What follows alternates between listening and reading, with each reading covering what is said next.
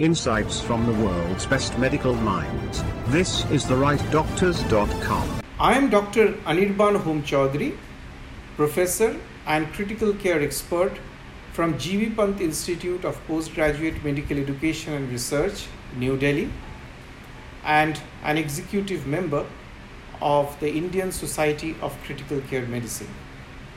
You are listening to me on the rightdoctors.com, India's leading medical knowledge platform.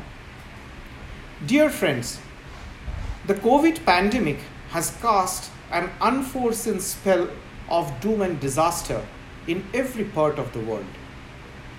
Among the health sectors, the specialty of critical care medicine has felt the maximum brunt of this holocaust.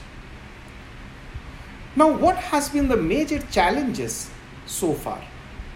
If I am to ascribe the four major challenges that the critical care community, particularly in India, has witnessed, they will be as this.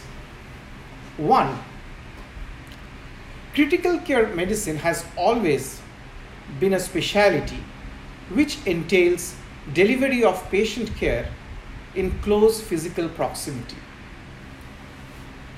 The high infective nature of this disease has expunged many of our old habits and customs. We have become used to it, but still our fraternity needs more time to adapt to these changes in order to deliver the best care with the least risk of contracting the infection. And this is well exemplified in the growing number of infection amongst the healthcare workers working in the ICUs in COVID hospitals. In India, in particular, we also have a glaring deficiency of ICU beds, deficiency of negative pressure ventilation rooms. Most of the places have limited stocks of ventilators and PPEs besides others, which have increased our difficulties during the past two, two and a half months.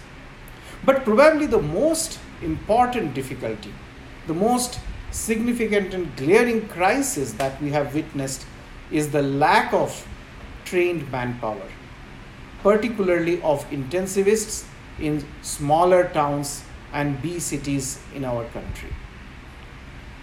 Secondly, a very important challenge that we have witnessed is because of the testing facilities. There is no doubt that the testing facilities have improved considerably with wider availability of RT PCR. But overall, if we look at the shortfalls of the GeneXpert, the lack of reliability of the rapid antibody testing kit, then there has been concern for this. And why is this concern? This concern because the turnaround time for diagnosis has increased. So once the turnaround time for diagnosis increases, as for instance for RT-PCR, it is very prolonged at many places. So there is delayed shifting of the patients from the suspected COVID zones of the hospital to the confirmed COVID zones or the non-confirmed zones or the non-COVID zones. As a result, there is a scope for a mixing of the patients in those areas of suspected COVID zones.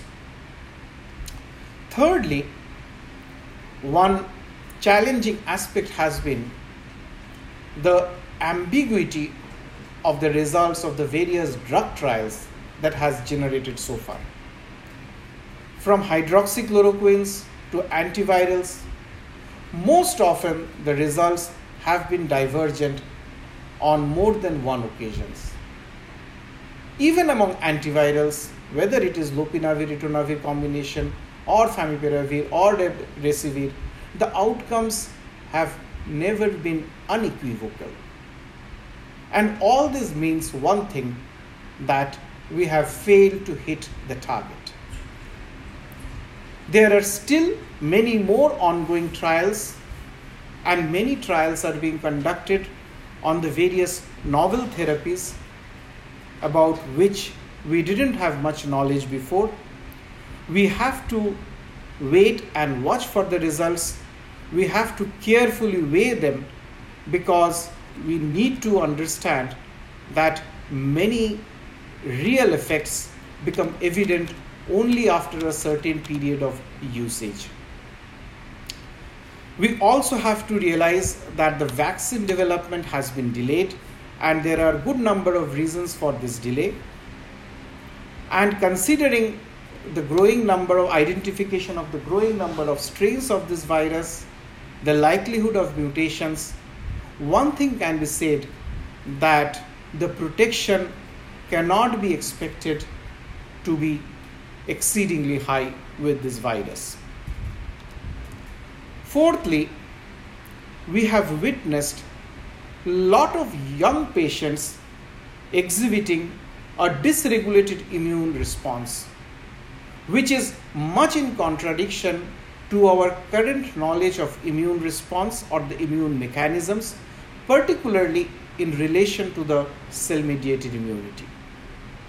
In any case, we are not relying too much on the herd immunity at this stage because of our uncertainty about the neutralizing antibodies.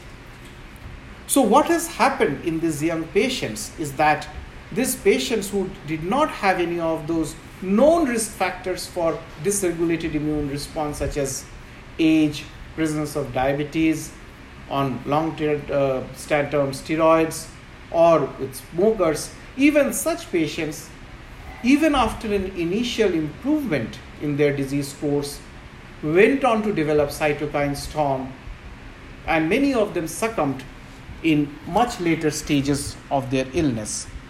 So, this has been also a significant challenge that we seek to overcome, and we need to prepare ourselves for that.